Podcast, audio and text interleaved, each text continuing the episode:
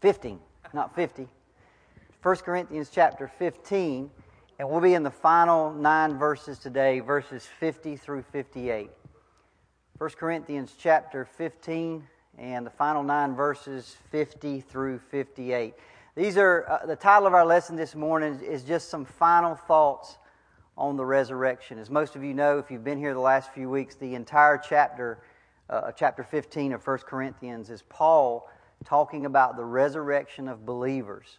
He's not trying to prove the resurrection of Christ, that's taken as a given. What he's trying to prove is that you and I will also be resurrected in, as well, not just in spirit, not just our soul, not just our inner person, but our bodies will come out of the grave and be and be changed. And so that's been the whole chapter. And so we'll just finish up today with some final thoughts. Um, so my first thought is this, and I want to talk a little bit about this morning on Paul's preferences on dying. If you really take time to look at Paul's letters, he says some pretty uh, amazing things. And one of the things you'll find out that when it come to di- when it came to dying and living, Paul really has three preferences, and I'm going to give them to you from first to last. And I want to start with this. You, I said last week, has everybody always y'all have heard this saying, right? Everybody wants to go to heaven, but what? Nobody wants to die to get there. Okay? Now, when we say that, you probably we all we all kind of snigger and laugh at that, but we all agree with it. Nobody, we all want to go to heaven, but who in here wants to die to get there? Nobody. Would it surprise you this morning to tell you that Paul felt exactly the same way? So I want to give you a couple things this morning. One uh, is going to help you, and I hope that two is going to challenge you. So here's Paul's first preference when it came to dying. Paul says, My first preference is I'd rather not die at all. Look at 2 Corinthians 5 4. Paul says this For while we are still in this tent, now when he's talking about a tent, here he's referring to this body while we are still in this body, we groan being burdened. But now watch, he, don't want, he doesn't want you to misunderstand what he just said.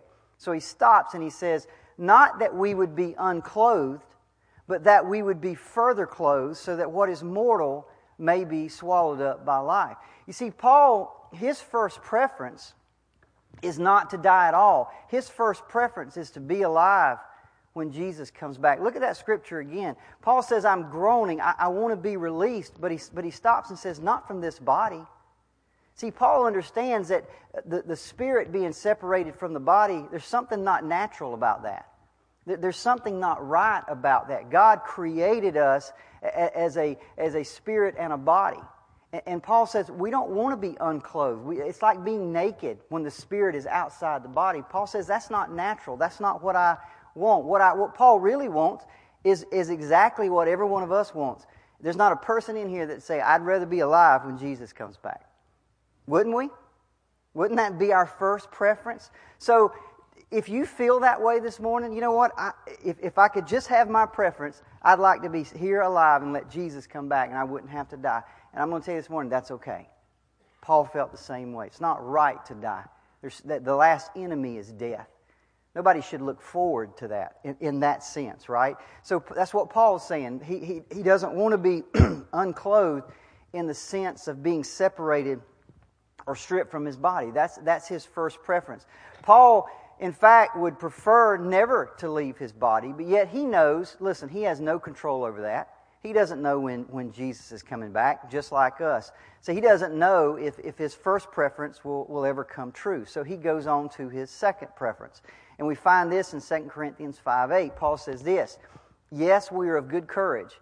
And we would, look at that word, what? Rather.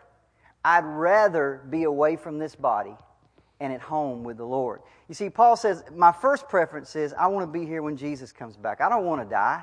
But if that's not, if that's not God's will, if, if, if that's not going to happen, that's not God's will, then if my second preference is I'm ready to go home today, I, I would rather die and go be with Christ. Because that is way, way better. So, what he's saying here, if it's not God's will that he be alive when Christ returns, then he says, My second preference would be just to go ahead and leave the body and go home with, and be with Jesus, even if that means separated, uh, being separated or stripped from my body. That's his second preference. His third preference is this, and, and that is to go on living by faith. Watch what he says in Philippians 1 22 to 24. He says, I'm hard pressed between the two. In other words, he's saying, I'm having trouble making a decision. Now, what's this next word? My what? Desire. My desire is to leave and go be with Jesus.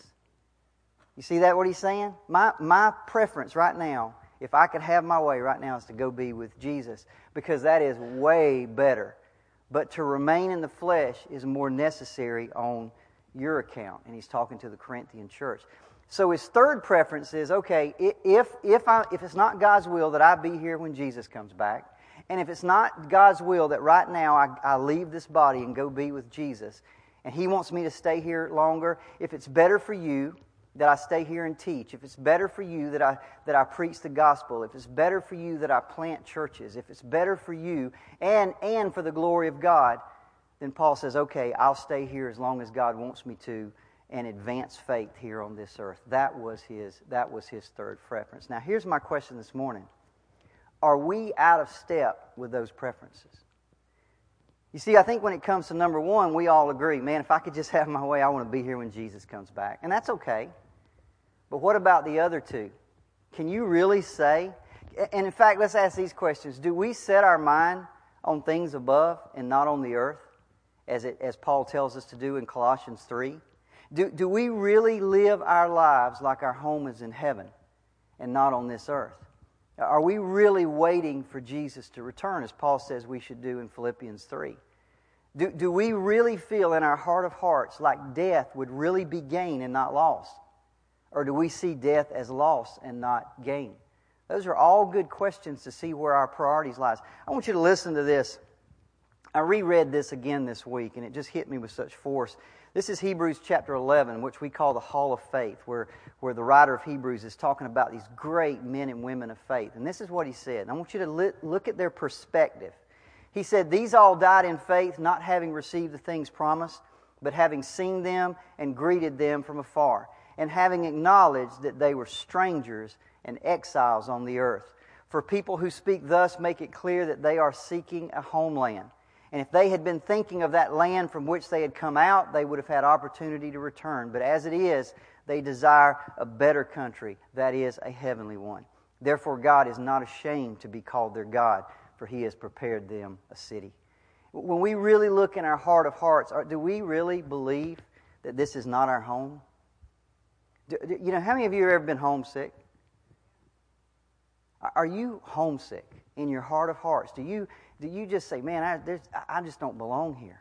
This is not my home. I'm just a stranger here. I'm a nomad. I'm an exile. This is not what it's all about.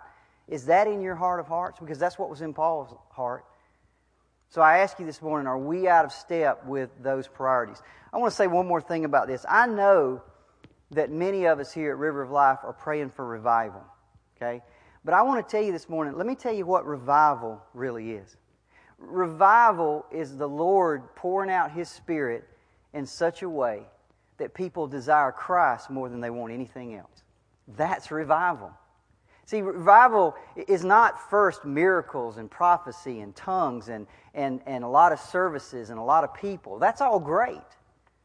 But that's just the outside.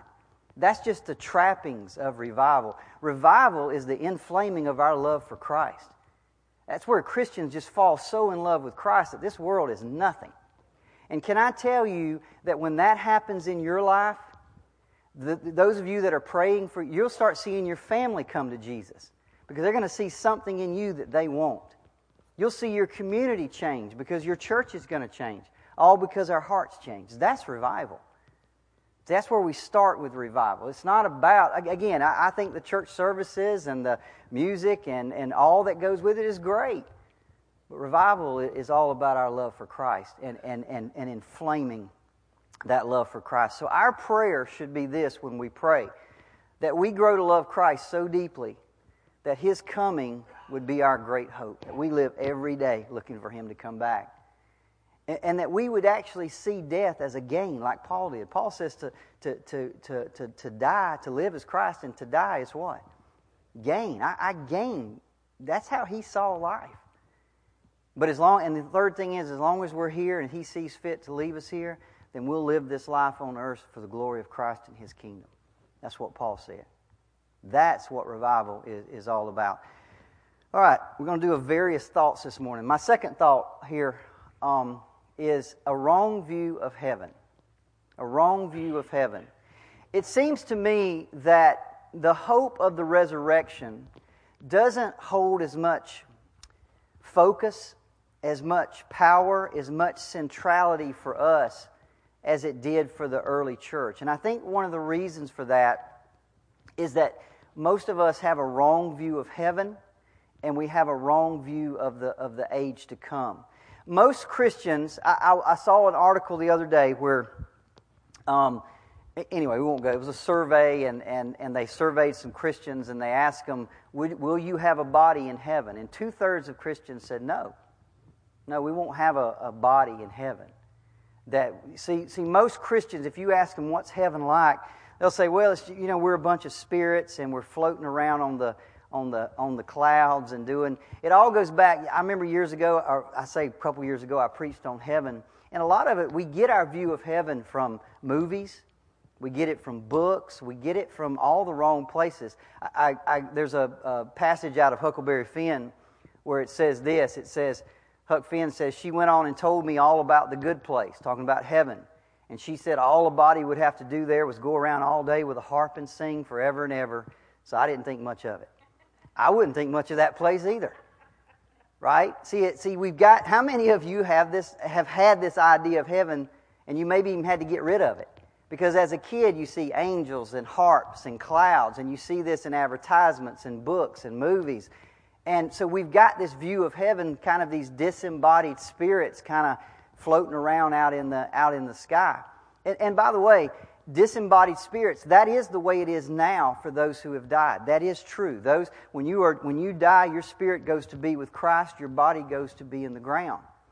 But we've encouraged ourselves so much with how good it is for them now that we forget that the way it is now is not the way it will always be. Okay? And let me, let me explain that here. Listen, yes, to die is gain.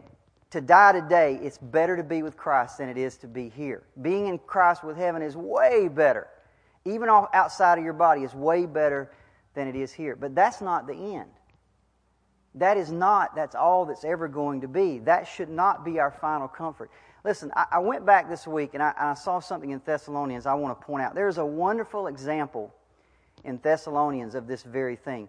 You remember in Thessalonians, there's a passage of that letter where Paul is writing to encourage people that have lost loved ones. Okay, their loved ones have died, and Paul is writing them to encourage them. And he says this in 1 Thessalonians 4.13. He says, We don't want you to be uninformed, brothers and sisters, about those who are asleep. And he's talking about those who have died.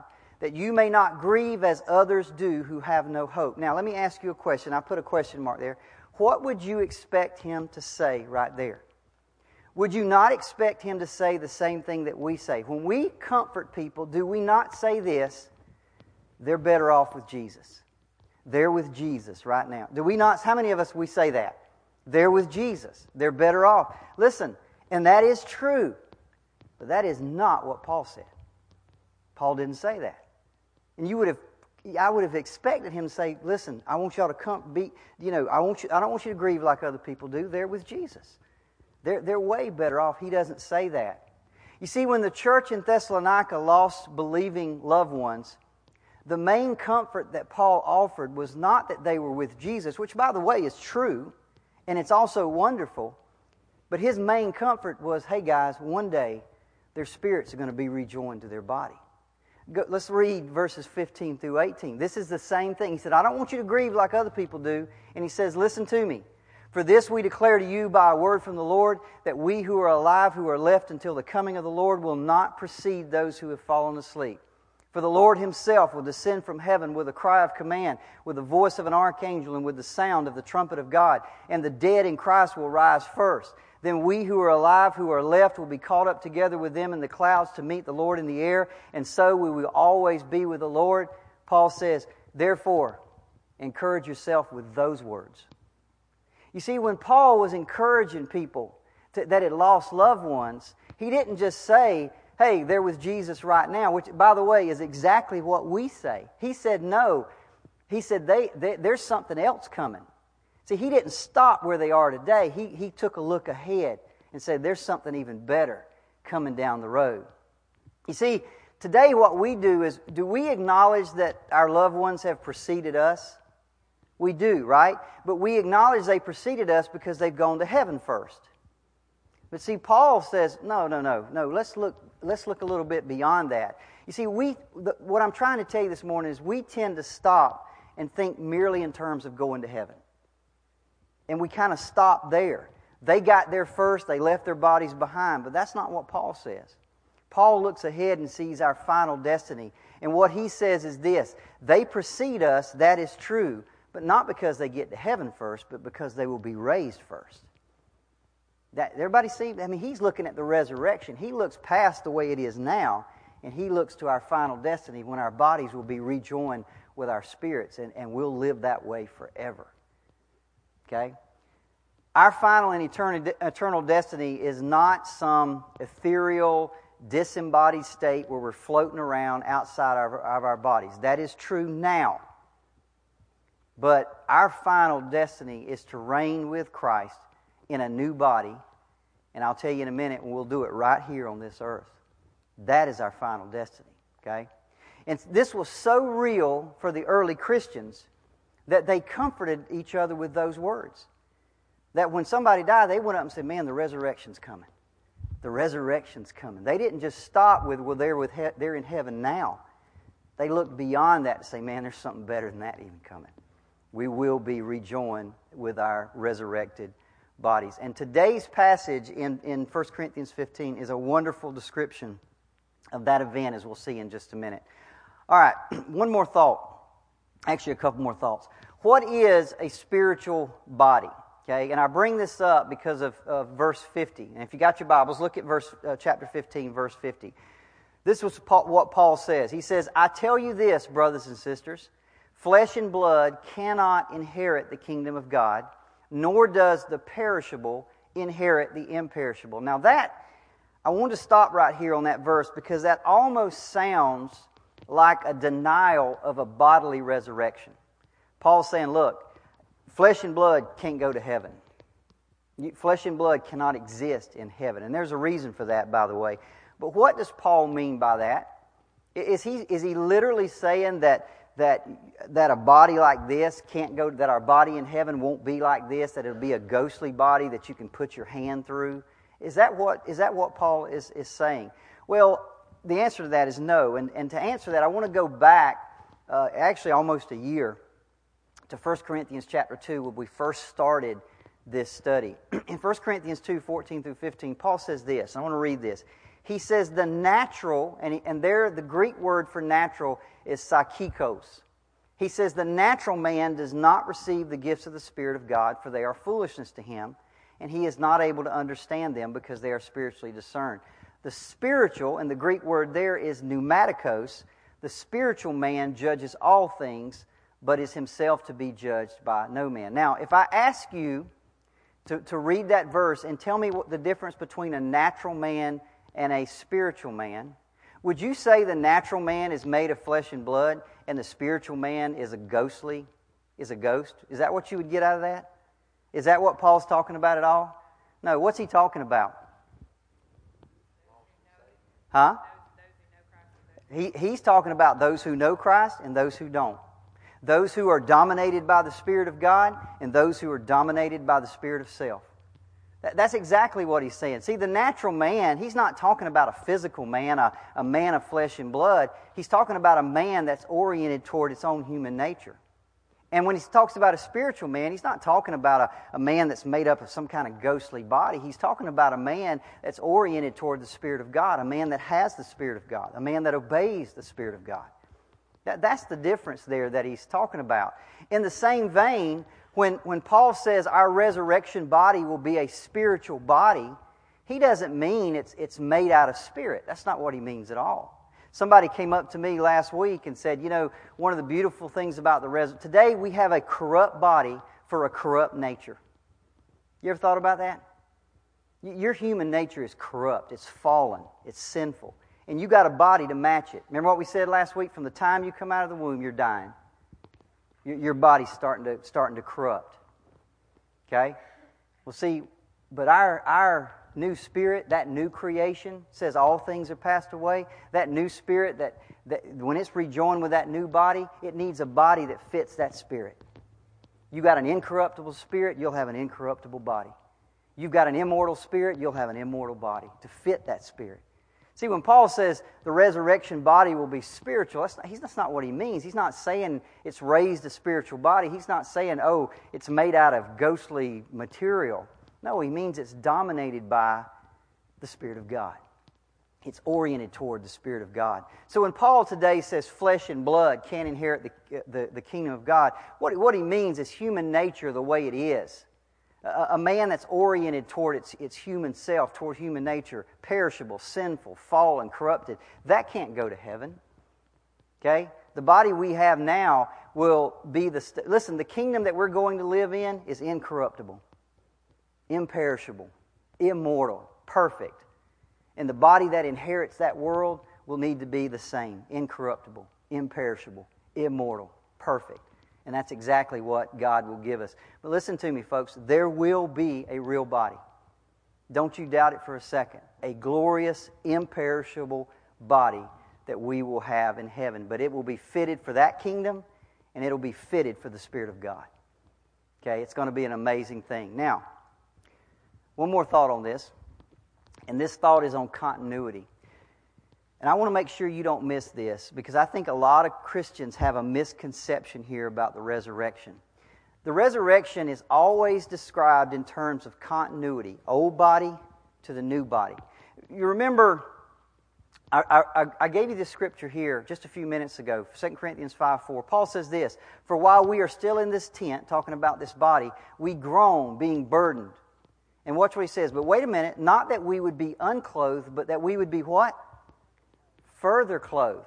See, when Paul talks about the resurrection, when Paul talks about the body that we'll have in heaven, he doesn't say, oh, not that I want to get out of this body and get a new one.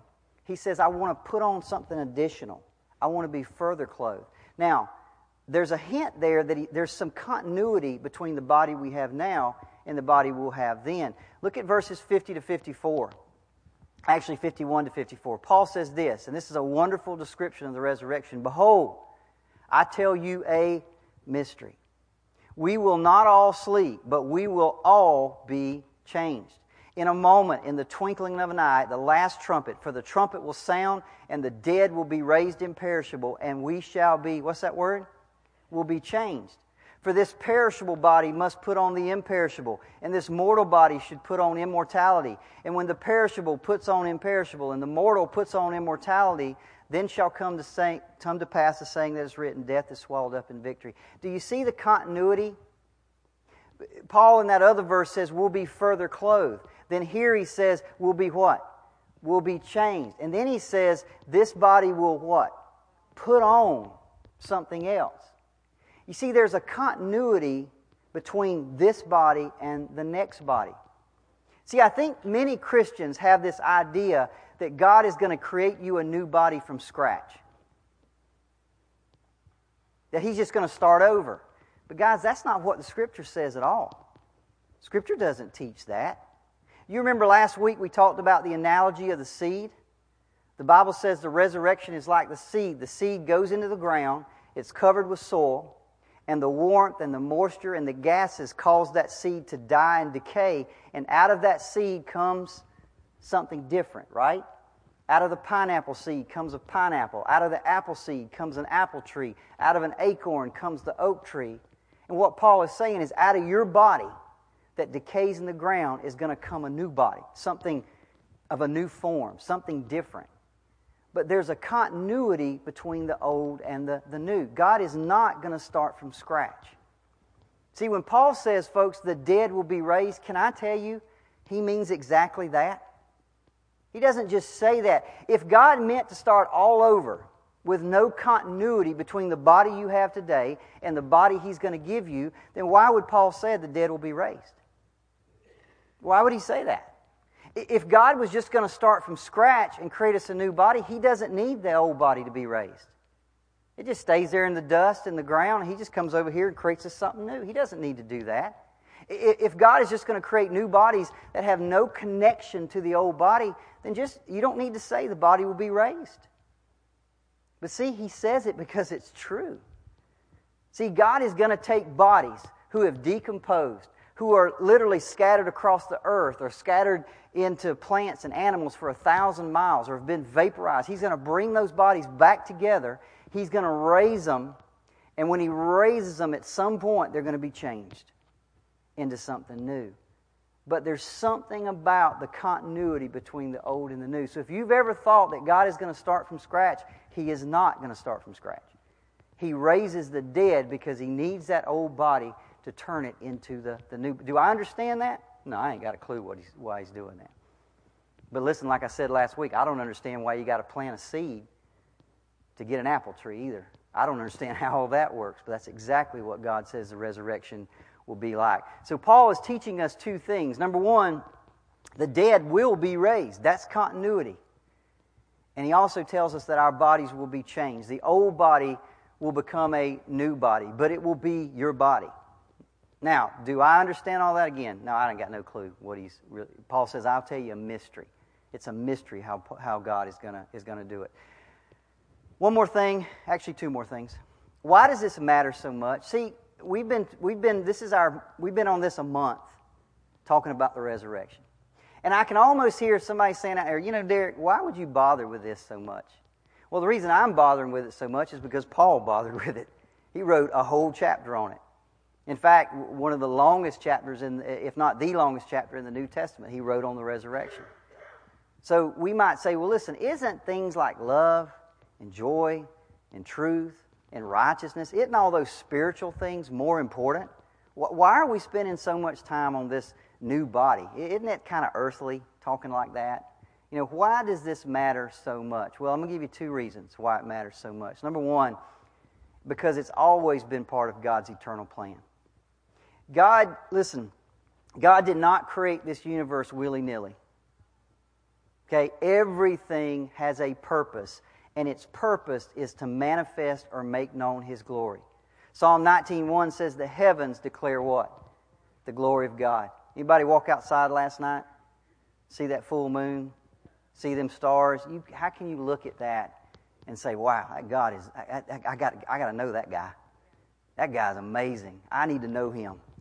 It, it declares his glory. He's, he's saying, "Look, this is this is who I am. I made this." See, that's everything. And see, let me tell you, folks, He made all these physical things. He made that seed that dies and turns into, into a plant. He made those things to glorify the Creator. And let me tell you, your body is no different. Your body is one of those physical things that, was, that God created for His glory. That's always been His plan. Always been His plan. And He is not going to stop now. He's not just going to say, you know, I, I created Adam and Eve and those, those human bodies, but this thing really hadn't worked out too good. I think I'll just go do something different. No, it's always been His plan from the beginning that our bodies glorify Him. We all know this scripture, 1 Corinthians 6 19 through 20. Do you not know that your body is a temple of the Holy Spirit who is in you and whom you have from God, and that you are not your own? For you have been bought with a price. Therefore, glorify God in your body. Your body glorifies God. That was the plan then, that's the plan now, and that will be the plan forever. You will have a body. Listen, in heaven, you will raise hands to glorify God.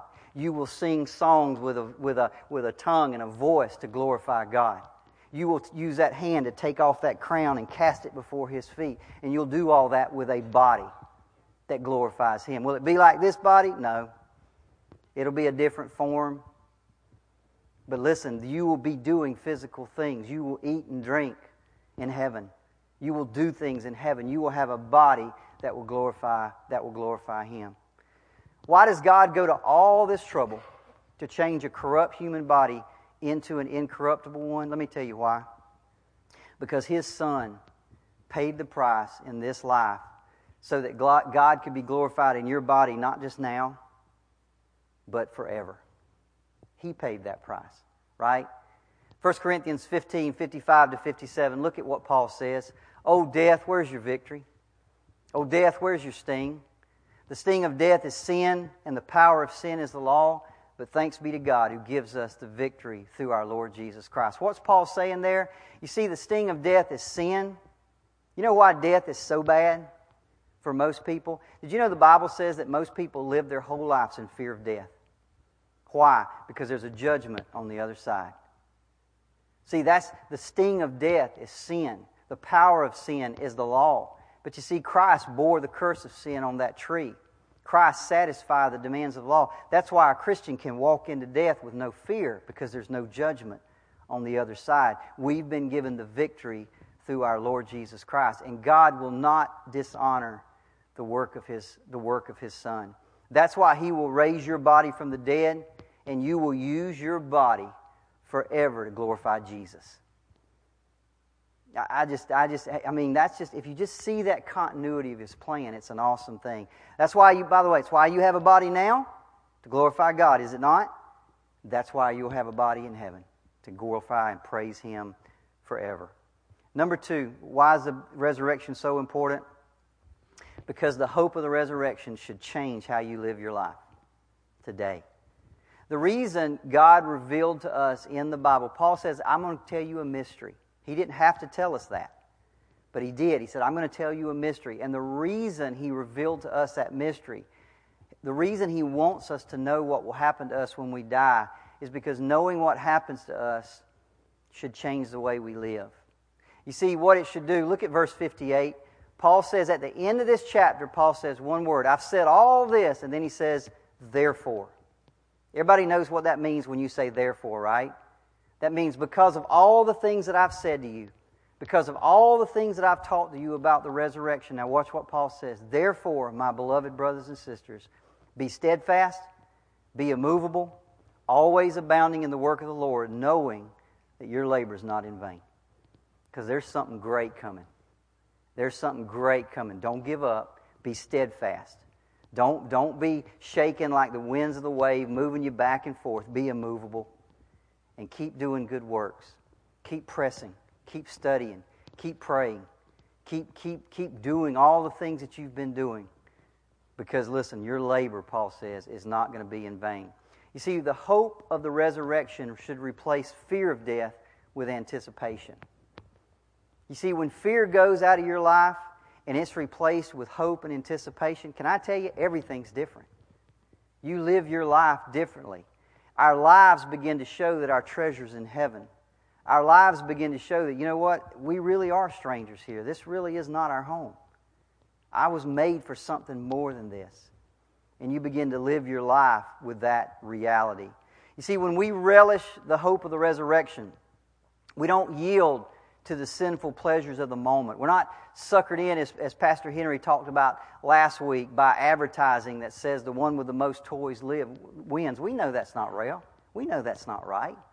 You can't fool us because we got a hope.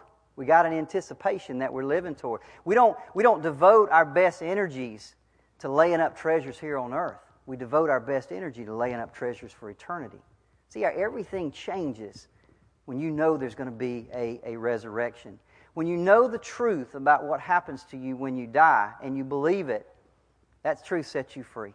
That's what Jesus said, didn't he? He says, You'll know the truth and it'll set you free. When you really understand the resurrection and you believe it, can I tell you, it'll set you free from, from being chained to this life.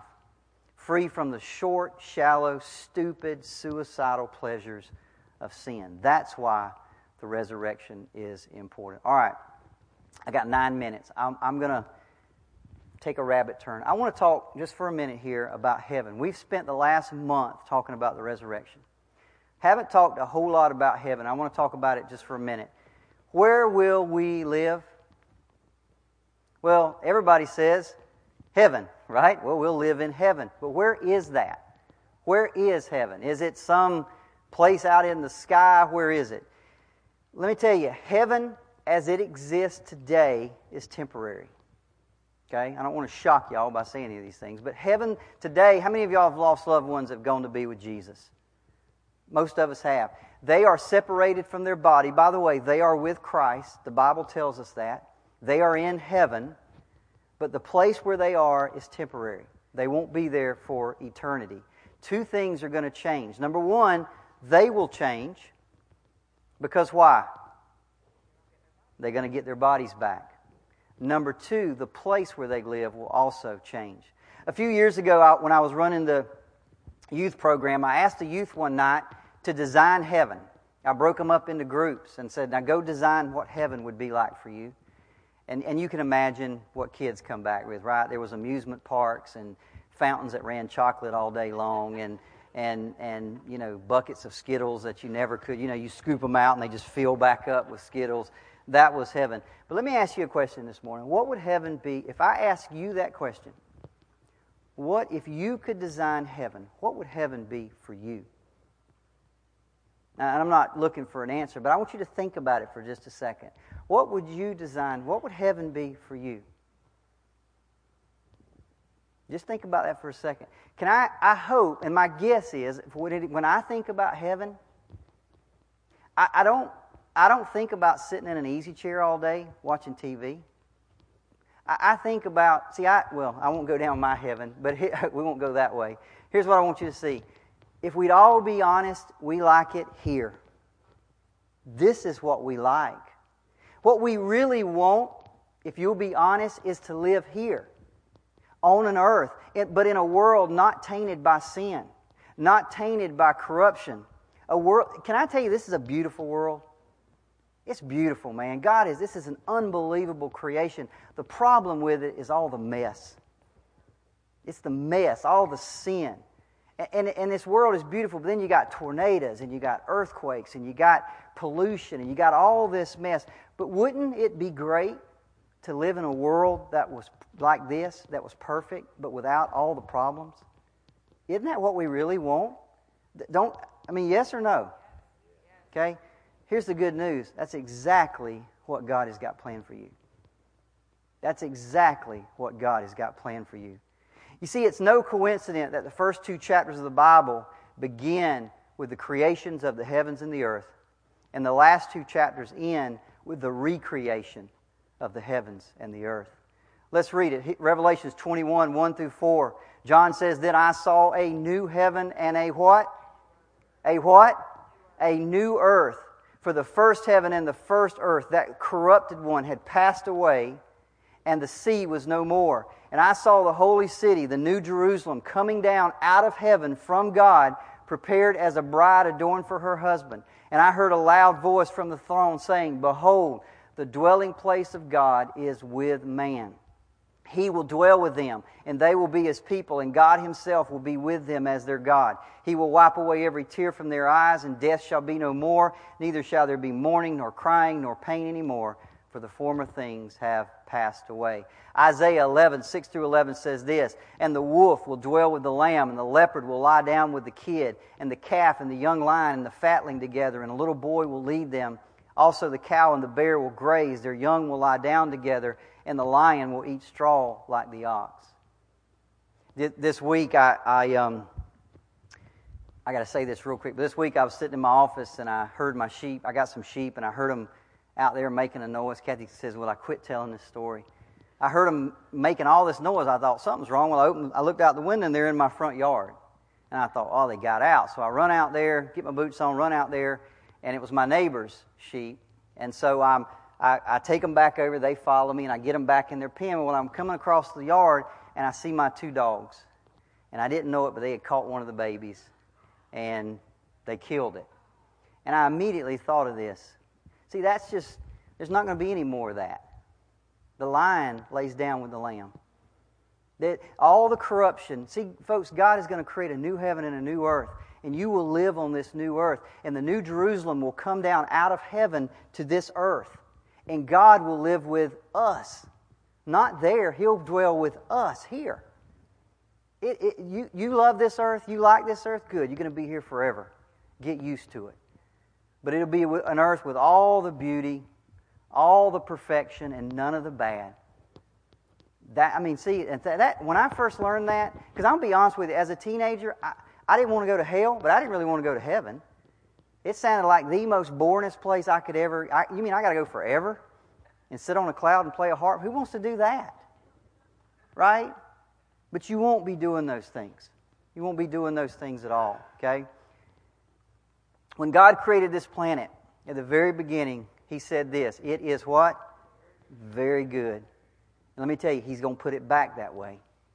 All that was lost at the beginning will be restored at the end, and we will live here forever and ever. What happens to our bodies and what happens to creation go together, by the way. Just as the new, the, old, the, new, the new earth is a recreation of the earth the way it's supposed to be, our new bodies will be a recreation of our bodies the way they're supposed to be. It, it all kind of goes together. You and I will live in a resurrected body on a restored and a redeemed earth, and we will live here forever. That's why Jesus said, Matthew 5 5, Blessed are the meek, for they shall inherit the earth. You will live here forever. Okay? I, I tell you, when I I don't know about y'all, but this month has been, I just, I'm just getting excited. I'm, I'm getting excited. I had a friend of mine die, I grew up with yesterday, died of a, I'm not sure of a heart attack or what it, a stroke or whatever, just same age as me and dropped dead. And I was sitting out there, I, at the time I heard the news, I was outside and with, with my youngest son and I, you know, I thought, my first thought was, well, Derricke, that could have been you. You need to enjoy every moment that you have. But that lasted about a second. And I thought, no, that's not the way I think anymore. That's not the way I, this isn't it. This, this, this earth isn't some kind of time sand, you know, what's the thing, what do they call those things the sand goes through? An hourglass. The earth isn't like that. You know, for other people it is. You better squeeze as much out of it as you can. But it ain't that way for me. It ain't that way for me. I've got an eternity to look forward to if I've got 10 more years or 10 more minutes on this earth, that's up, that's up to God. But I've got an eternity with Him, and I hope an eternity with you. Because we will inherit this earth. Listen, what's the difference between now and then? God will be with us. You know the Bible says we don't even have we won't have a need of a sun? A sun, you know why? Because He's there. He provides all the light that we need. Listen, today heaven and earth are separate. But in the new creation, it will not be that way. Have you ever said, you ever said a situation to say, this is heaven on earth? Have you ever said that? Well, let me tell you, it will be heaven on earth. So let's look forward to it. Let's pray. Father, what a, what a chapter, 1 Corinthians. I am